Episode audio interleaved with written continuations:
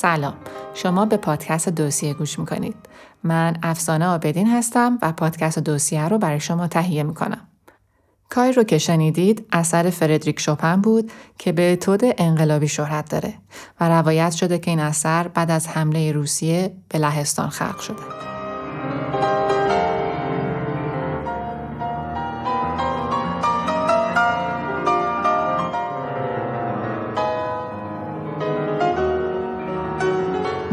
پادکست همونطور که می‌دونید حقوق و هنره و دوسیه که اسم پادکستمونه به معنی پرونده است که تا زمان قاجار هم این واژه تو ادبیات حقوقی رایج بوده.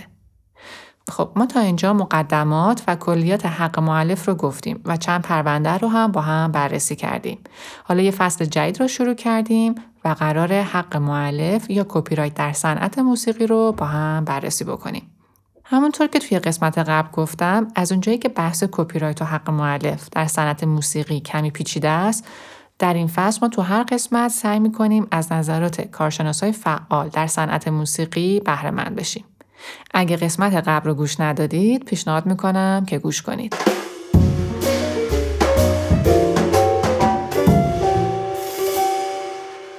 در واقع برای اینکه بدونیم وقتی یک قطعه موسیقی حالا تو هر سبک و ژانری خلق میشه چه افرادی نقش دارن و از چه حقوقی برخوردارن و یا با استفاده غیرقانونی از یه اثر موسیقی چه حقوقی از چه شخصی نقض میشه باید اشخاص موثر در صنعت موسیقی رو بشناسیم. در مورد صنعت موسیقی به شکل مختصر تو قسمت قبلی صحبت کردم. این نکته رو هم بگم که این تقسیم بندی رو به این شکل من دارم انجام میدم تا بتونم مطلب رو ساده تر به مخاطب منتقل کنم و ممکنه که اگر شما این مطلب رو سرچ بکنید یه همچین نتیجه رو پیدا نکنید. خب گروه اول یعنی هم گروه موسیقی افرادی هستند که بسته به نوع سبک اثر به طور مستقیم در خلق اون اثر موسیقی نقش دارن. آهنگساز، تنظیم کننده، ترانه سرا، نوازنده و خواننده گروه موسیقی خودش یک تقسیم بندی دیگه ای داره که فعلا برای اینکه بحثمون گیج کننده نشه به همین حد اکتفا می‌کنیم ولی تو قسمت های بعدی بهش برمیگردیم. گروه دوم یعنی گروه واسطه اشخاصی هستن که به شنیده شدن و چرخه اقتصادی این آثار کمک می‌کنن و مثل مورد قبل تقسیم بندی خودشو داره که فعلا بازم به خاطر ساده نگه داشتن موضوع به همین حد کفایت می‌کنم.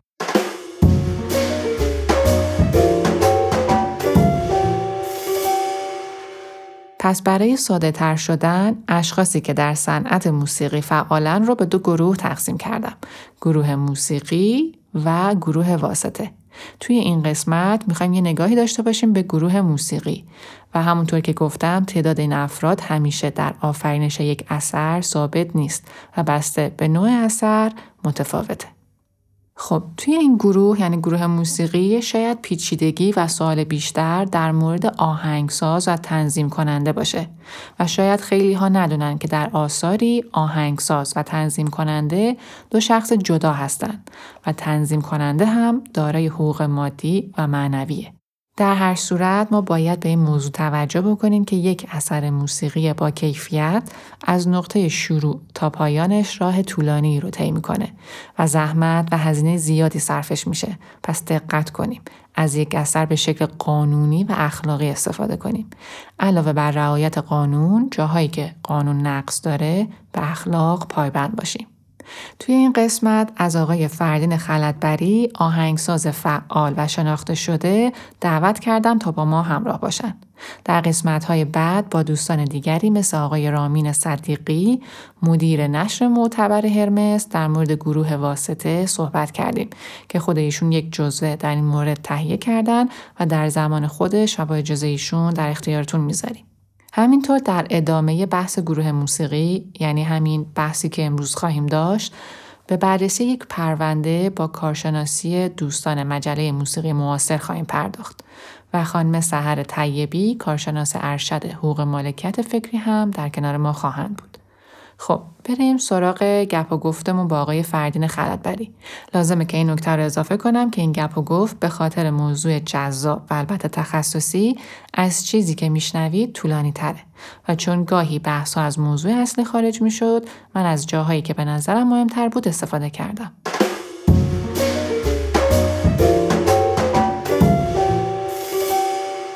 سلام و خیلی ممنون که دعوت من رو پذیرفتید. سلام منم خوشحالم که دارم کمک می‌کنم به این جریان پادکستی که راه انداختی. خیلی هم مهمه. فکر کنم بهتر که بحث رو اینجوری باز بکنیم. در مورد آهنگسازی صحبت بکنیم و اینکه اثر نهایی از زمانی که ایده اولیه توی ذهن آهنگساز شکل می‌گیره چه مراحلی رو طی می‌کنه.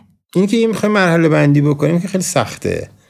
یه چیزی تو ذهن پدید میاد و از یه, از یه ذهنیت به یک در حقیقت چیزی تبدیل میشه که عمل میشه به اون ذهنیت. مثل اینکه مثلا شما به یه رمان نویس بگی که تو کی اینو تو ذهنت داشتی. ممکنه بگی من 20 سال پیش به این فکر کرده بودم. تم و در حقیقت اون شروع جریان آهنگ ممکنه در یک زمان دیگه ای توی ذهن آهنگساز باشه و در یک زمان دیگه ای به ظهور برسه. اینه که این این هنر که هنر در حقیقت کریتیو خلاقیت به نوعی شامل موضوع خلاقیت میشه با هنرهای selective یه خورده فرق می‌کنه. مثلا عکاسی یه هنر بیشتر selective ه یعنی یه بخشی از واقعیت رو select می‌کنه. البته creativity توش هست قطعا بدون شک. ولی اون چیزی که تولید میشه در هنر بعضی از هنرها در حقیقت بر روی یک واقعیت یا یک چیزی که اثری که هستش اتفاق میافته. مثل مثلا کارگردانی روی یک اثر که اختباسیه خب اون اثر نوشته شده و کارگردان میاد اون رو تبدیل به فیلم می‌کنه. نوع کریتیویتی خلاقیت با اون این که خودش بخواد بنویسه و اجرا بکنه تفاوت داره. اون موسیقی هم همین شکلیه. موسیقی توی این نوع این که مثلا جملات موسیقی بدون شکل گرفته باشه و یک در حقیقت اثر خود آهنگساز باشه. یه وضعیت یه وضعیتی هم هستش که آهنگساز ممکنه بر اساس تمهای از آهنگسازهای دیگه متأثر از اون یه کاری بکنی. بهش میگن واریاسیون. واریاسیون کردن که تو طول, طول تاریخ موسیقی زیاد هستش که آهنگسازهایی تحت تاثیر همدیگه در دوره های مختلف. البته میان یک در حقیقت واریاسیون های روی تم های دیگران می‌کنن.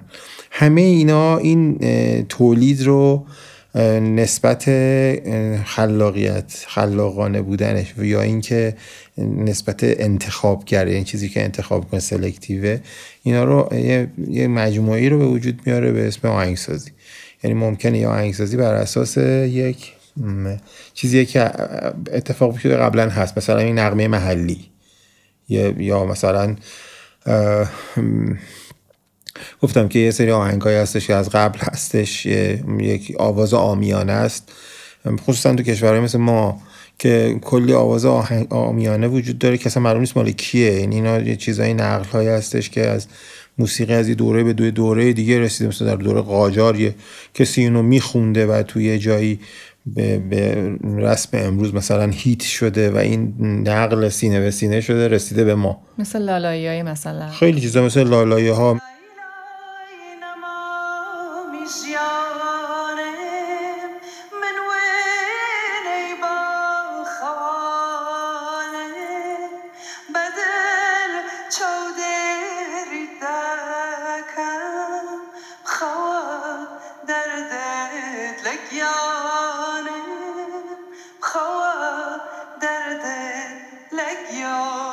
مثل این بیات تهران خودمون.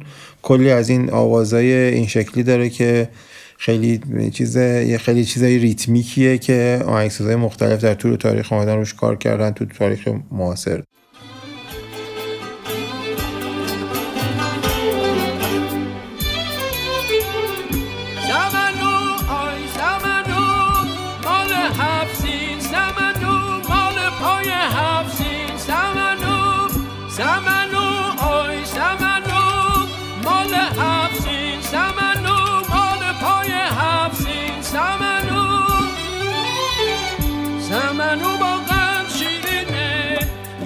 از اون هفت تا سینه که دور سفره بیچینه یکی از هفت سینه سمنو از شود حضور شما که شما دوست داشتید که من در ارتباط با این آهنگ از شب سمنوی صحبت هایی بکنم. این سمنو اصولا نماد زایش و رویشه.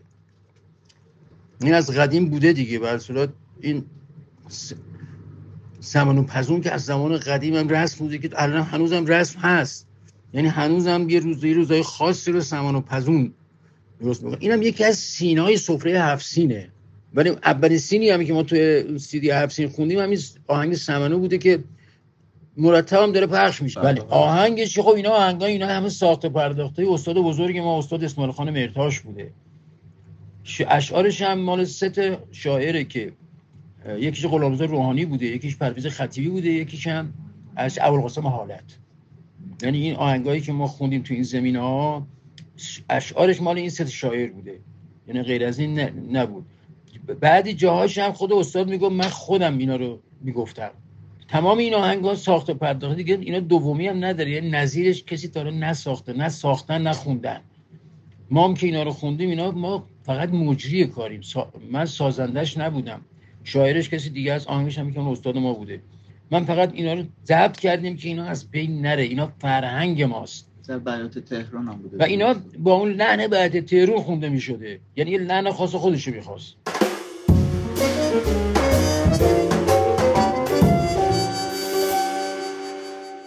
آقای خلدبری در اوایل صحبتشون به کریتیویتی یا همون خلاقیت اشاره کردن. خب یکی از مواردی که باعث میشه قانون از یه اثر حمایت کنه اینه که اون اثر اصیل باشه یعنی از خلاقیت برخوردار باشه. حالا همونطوری که شنیدیم میزان خلاقیت تو هر اثر می‌تونه متفاوت باشه.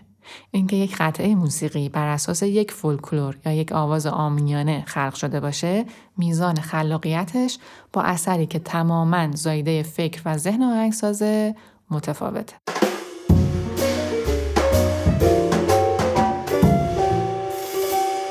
یه نکته دیگه هم که دوست دارم بهش اشاره کنم فرضیه تشخیص کار کپی از اصل توسط یک شنونده عادیه. این اتفاق خیلی موقع ها می‌تونه بیفته مخصوصا تو آثار پاپ. ولی همیشه هم اینطور نیست و جاهای حتما کارشناس موسیقی باید نظر تخصصی بده. مثلا ما توی موسیقی سنتی ایرانی یه چیزی داریم به نام دستگاه. مثل دستگاه همایون، ماهور، شور. این دستگاه ها هر کدوم یه ساختاری دارن و ممکنه ما وقتی دو تا اثر مستقل توی یک دستگاه رو بشنویم به نظرمون شبیه بیاد و این شک برامون ایجاد بشه که یکی از اونها از یکی دیگه کپی کرده. منظورم از ما ما یه مخاطب عامه مخاطبی که موزیسین نیست. در حالی که ممکنه یک کارشناس موسیقی به ما توضیح بده که این شباهت ابدا کپی نیست و صرفا الگوی تکرار شونده اون دستگاهه. خب همیشه هم نمیشه پس خیلی سریع قضاوت کرد. امکان این که شبیه هم دیگه باشه. این سه چهار تا موضوع داریم. یکی ریتمه. خب که ریتم توی مثلا کاری که باش کلامه ریتم خیلی یک در به کلیش های نزدیک به همدیگه می‌رسه. چون ریتم تحت تاثیر کلامه. خب؟ یعنی خود وقتی شعر رو می‌خونی خودش ریتم بیرونی داره. خود ریتم می‌تونه دوتا آهنگ و نزدیک هم دیگه. اسکیل گامه. همین دستگاه ها و این جریانه. این شکلیه که می‌تونه دوتا کار رو شبیه همدیگه بکنه. و سومش تمه. یعنی نسبتی که اون گامه با اون ریتمه حالا می‌خواد اینو اجرا بکنه تمی که داره اتفاق میفته بر اساس یه سری موتیفه. یعنی باز اجزای کوچیکتر. این موتیفا تحت تاثیر شعر قرار می‌گیرن. تحت تاثیر فرکانس کلام قرار می‌گیرن. مثلا شما در شعر فارسی یا حتی شعر انگلیسی فرق نمی‌کنه. ممکنه که توی یک کلمه یک عبارت یا یک کلمه روند فرکانسی ملودی یه ذره تکلیفش رو از شعر بگیره. مخصوصا تو دوره قرن مثلا همین تو قرن 18 و 19 تو دوره ما حتی همین الان ادامه داره چون ما شعرمون هنوز نگاهمون به شعر خیلی کلاسیکه. توی تصنیف خانی ایرانی شعر نو اونقدری نرفته جلو. به خاطر حالا سمتری و اختران و از این موضوع اصلی اینجاست که کسی که وقتی که دعوایی به وجود میاد بعضی وقتا آدم خیلی راحت یه کارشناس خیلی خیلی معمولی هم می‌تونه بگین که اینه. حالا توی اون بحث حقوقیش که وقتی وارد بشیم یعنی اگه باید اول کسی ادعا بکنه که مثلا فلان شخص از من کار من رو در واقع اومده کپی کرده. قاضی حالا با اون گوش عادی خودش این رو تا یه حدی تشخیص میده ولی حتما اونو ارجاع میده به یک کارشناس. حالا بعد دیگه های ممکنه خیلی ساده این قابل تشخیص باشه همونطور که شما گفتین و گاهی هم پیچیدگی داره. مثل همین دستگاه ها یعنی که دیگه اون تشخیصش توسط وکیل یا قاضی نیست. اگرچه که هم وکیلی که تو این زمینه کار می‌کنه و هم قاضی با یک حداقل اطلاعاتی رو داشته باشه که بتونه پرونده رو به اون سمت ببره.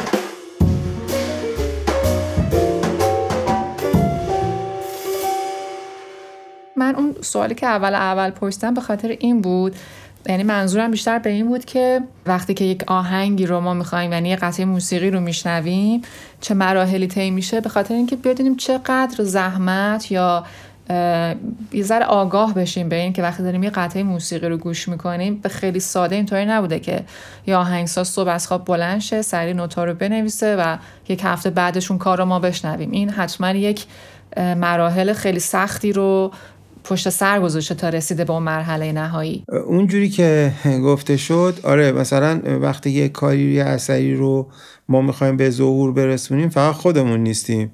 یعنی آهنگساز که نیست که آهنگساز میاد روی کاغذ می‌نویسه روی کامپیوترش می‌نویسه. خب این نیاز به نوازنده داره که اینو اجرا بکنه. اگه بخوایم به همه حقوق ماجرا برسیم اون فی نوازنده که میاد تو استودیو قطعه می‌زنه یه پول می‌گیره و میره یه چیزه. اون تاچی که گذاشته و اثر رو در حقیقت ماندگار می‌کنه یه چیز دیگه است. ما اگه بخوایم در حقیقت به تمام اون حقوق بخوایم برسیم خب یه دو, دو تا نوازنده با هم دیگه اثری رو اجرا می‌کنن. یه نوت نوت من رو اجرا می‌کنن. یکیشون یه جوری اجرا می‌کنه که آدما بشنون. یکی یه جوری اجرا همون رو اجرا می‌کنه ولی یه جوری دیگه یه تاچیه روحیه که تو اون اثر هستش که متفاوتش می‌کنه. این همش حق به وجود میاره. این حق حقوق مادی حقوق معنوی هم هست. من معتقدم که اگر یک موقعی من از یک پدیده ای منتفع شدم بیش از اون چیزی که برایش مثلا هزینه کردم باید دیگرانم به نوعی سهیم باشن به این ماجرا. این باز قانونی نیست. موضوع قانونی نیست ولی موضوع معنایی هست که باید آدم مواظب این اجراها باشه. اولا راجبش حرف بزنه برای اینکه دیگر آهنگسازان بیان با این نوازنده کار کنن. خب؟ و دوم این که به لحاظ قلبی رابطه خیلی خوبی داره آدم با کسی که اثرش رو سالها پیش زده شد الان دیگه با هم دیگه آدم کار نکنه مثلا نباشه. ولی این رابطه متقابل ادامه پیدا می‌کنه. بعدش هم استودیو ضبط مثلا آره مثلا اینکه این میکروفون رو بگیری بذاری جلوی نوازنده ساز بزنه یه چیزه. اینکه این میکروفون رو چجوری بذاری چجوری پرداختش بکنی. مثلا مثلا صدا برداری همه فکر کنن که توش مثلا خلاقیت نیست ولی در صورتی که تو کاملا متفاوته که صدا بردار داره creative عمل می‌کنه. خب؟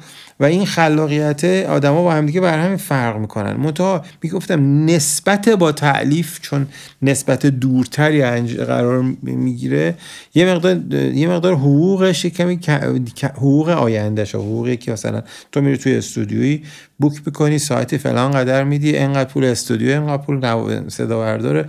ولی یک کاری اون داره می‌کنه که نسبت معنایی بیشتری پیدا می‌کنه و خیلی پیچیده میشه اگه بخوایم به همه اینا برسیم.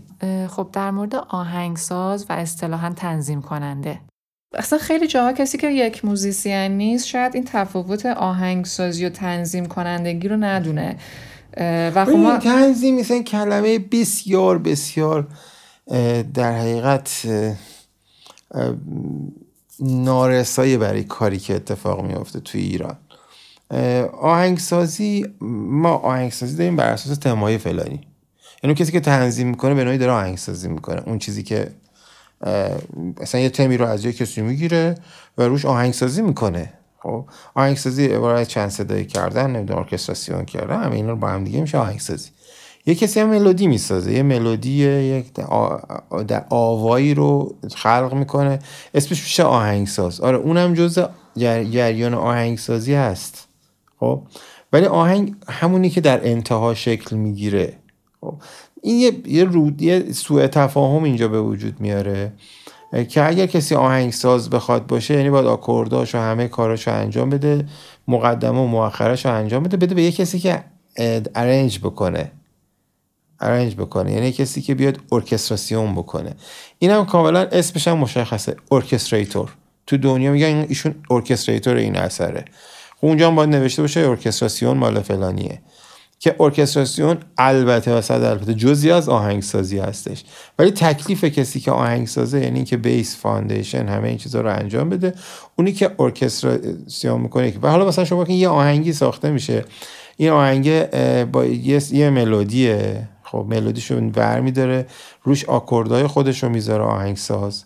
یعنی نگاه چند صدایی خودش رو انجام میده. و بر اساس اون چند صدایی ارکستراسیون می‌کنه. به نوعی آهنگ, آهنگ همین طرفه. یعنی یعنی اینا همش گرفتاری های اگه بخوایم تو تاریخ تاریخ بگیم میگیم حالا این اثر فلانی ملودیش از فلانجا ملودی آمیانه اسلاف بوده. این آهنگساز اومده روش یه کار ارکستراسیون کرده. اما اگر اون آدمی که اونو تولید کرده ملودیه رو ساخته زنده باشه کما اینکه الان ما یه سری آهنگسازایی هستیم که خط ملودی رو رو شعر سوار می‌کردن. اکثر این دعوا هم مال ایناست. یه شعری رو می‌گفتن یه شاعر گفته بود روش ملودی می‌سازه. یا برعکس یه ملودی رو ساخته شاعر روش شعر گذاشته. این دوتا, دوتا کاریه که معمولا در مورد کارهای با کلام اتفاق میفته اینجا یه خط ملودی رو با یه هنرمندی خیلی خوبی سوار یه شعر کرده یا برعکس. این کار کار خیلی مهمیه. خیلی هم تأثیر گذاره یعنی کار کار کسایی این کار رو کردن که تاثیر گذاره آقای خورم آقای خورم خیلی از ملودیوش می خط ملودی که اینجوری. یا مثلا مثل آقای بیات. آقای بیات با آکورد رو میذاشته ملودی رو اجرا می‌کرده. و در اختیار ارکستراتور قرار می‌داده. اونجا بیشتر اون به عنوان آهنگساز اینجوری خیلی مهمتر میشه. یعنی نقش بیشتری توی اون چیز فاینال داشته.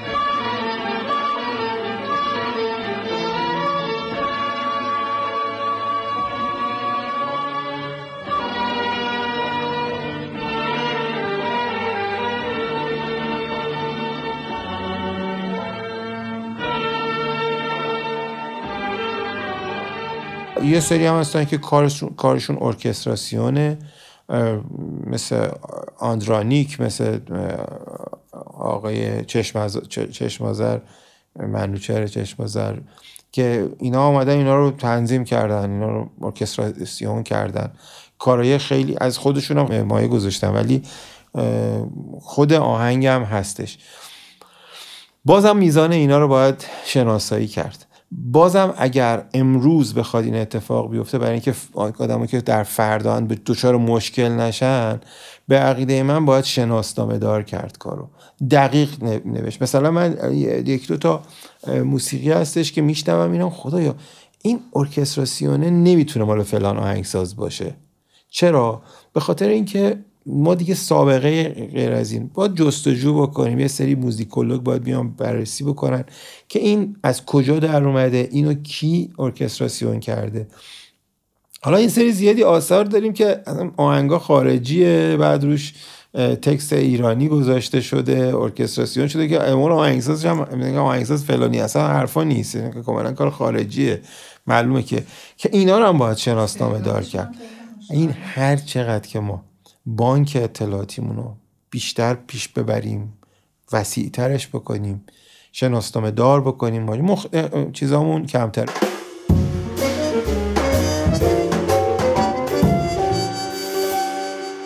در مورد تنظیم آهنگسازی اینجوری شد اون تنظیم پشت سر آهنگسازی میاد. من اگه قدرت داشتم اسم تنظیم رو برمی داشتم یعنی اسمی که الان تو تمام کارهای بخصوصا کارهای پاپ دیگه اتفاق بله میفته بله. من اسم تنظیم رو برمی داشتم ما اثری داریم مثل دوده اود. خب اثر بسیار قابل توجهی تو موسیقی ایرانی. ملودی هاشو آقای مشکاتیان ساختن و ارکستراسیونشون آقای روشنروان. بسیار سخت میشه تشخیص داد که چقدر این اثر آقای کار آقای روشن روان چقدر در حقیقت به آهنگسازی اون کار نزدیکه. ما باید به اون سمت بریم که انقدر واضح و شفاف راجع به ماجرا صحبت بکنیم. چون این کار من توی کارام می نویسم مثلا یک دوستی دارم فریدون, بهرام فریدون بهرامی. ایشون تو کارهای من کمک می‌کنه به بخش الکترونیکش. در بخش در بسیاری از مواقع کار فریدون بهرامی مثل کمپوزیسیون میمونه. در حقیقت داره طراحی صدا می‌کنه. در حقیقت داره آهنگسازی می‌کنه. و تخصصیه که لازمش دارم خب؟ من باید اونجا بنویسم طراحی صداهای فلان مالکیه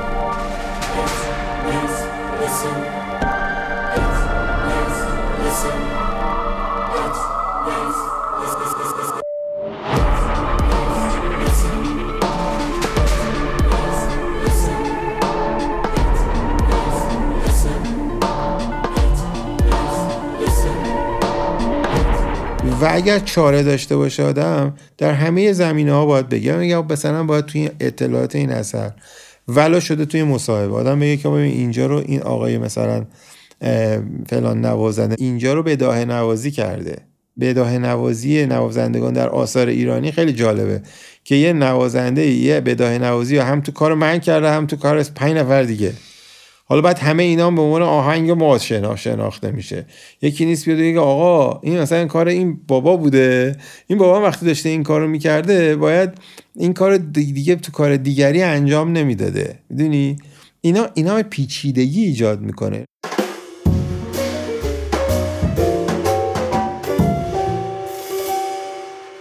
تنظیم کننده همون یعنی هیچ حالا با وجودی که این ترجمه حالا این واژه بسیار می‌تونه نامناسب باشه جوری که شما معتقدین. و نقشش هیچ کم اهمیت تر از آهنگساز نیست که گاهی حتی ممکنه که در واقع مهمتر هم باشه. ولی اینا دو تا نقش متفاوتن که باید حتما روشن بشه که چه کسی آهنگسازی کرده و چه کسی تنظیم رو انجام داده. و تو تنظیم چی کار کرد مثلا بعضی وقتا بعضی از کسایی که تنظیم کردن اوورتور درست کردن. این آهنگسازی دیگه آهنگ جزء آهنگسازی اثرن. اینا تو شناسنامه اثر یه جورایی باید بیاد, باید بیاد نه اینکه بله. تو تمام مثلا تو آلبوم دو ریز بنویسی که چه خبره. ولی یه شناسنامه جدا جداگونه از اون لازم داره که این دقیق توش نوشته بشه. مثلا مثلا مثلا یه موسیقی فیلمه که بر اساس یه آواز محلی درجه یکه که تمام اعتبارش از اون ملودی داره می‌گیره. خب یعنی اون رو حذف کنی اصلا باز قابل بازشناسی نیست. خب با تو اون سنده نوشته شده باشه این آهنگ این خودش خونده بعد من کلاژ کردم آوردم گذاشتم تو این. که که این این مقدمه است برای اینکه کسانی که اولا دارن به این ماجرا رو نگاه می‌کنن اولا حساس بشن. دوم اینکه ما قدر شناس باشیم نسبت به کاری که وجود داره. فکر نکنیم مال ماست.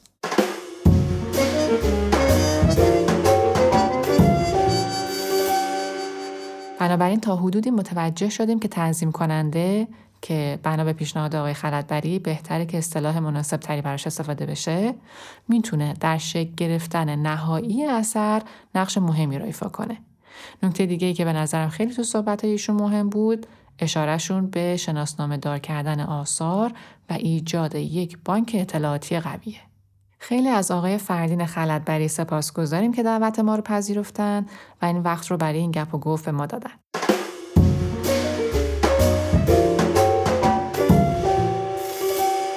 مشخصات قطعاتی که توی این قسمت شنیدین رو توی بخش نوشتاری پادکست براتون می‌ذاریم که اگر خواستین اونجا بتونین این اطلاعات رو پیدا بکنین.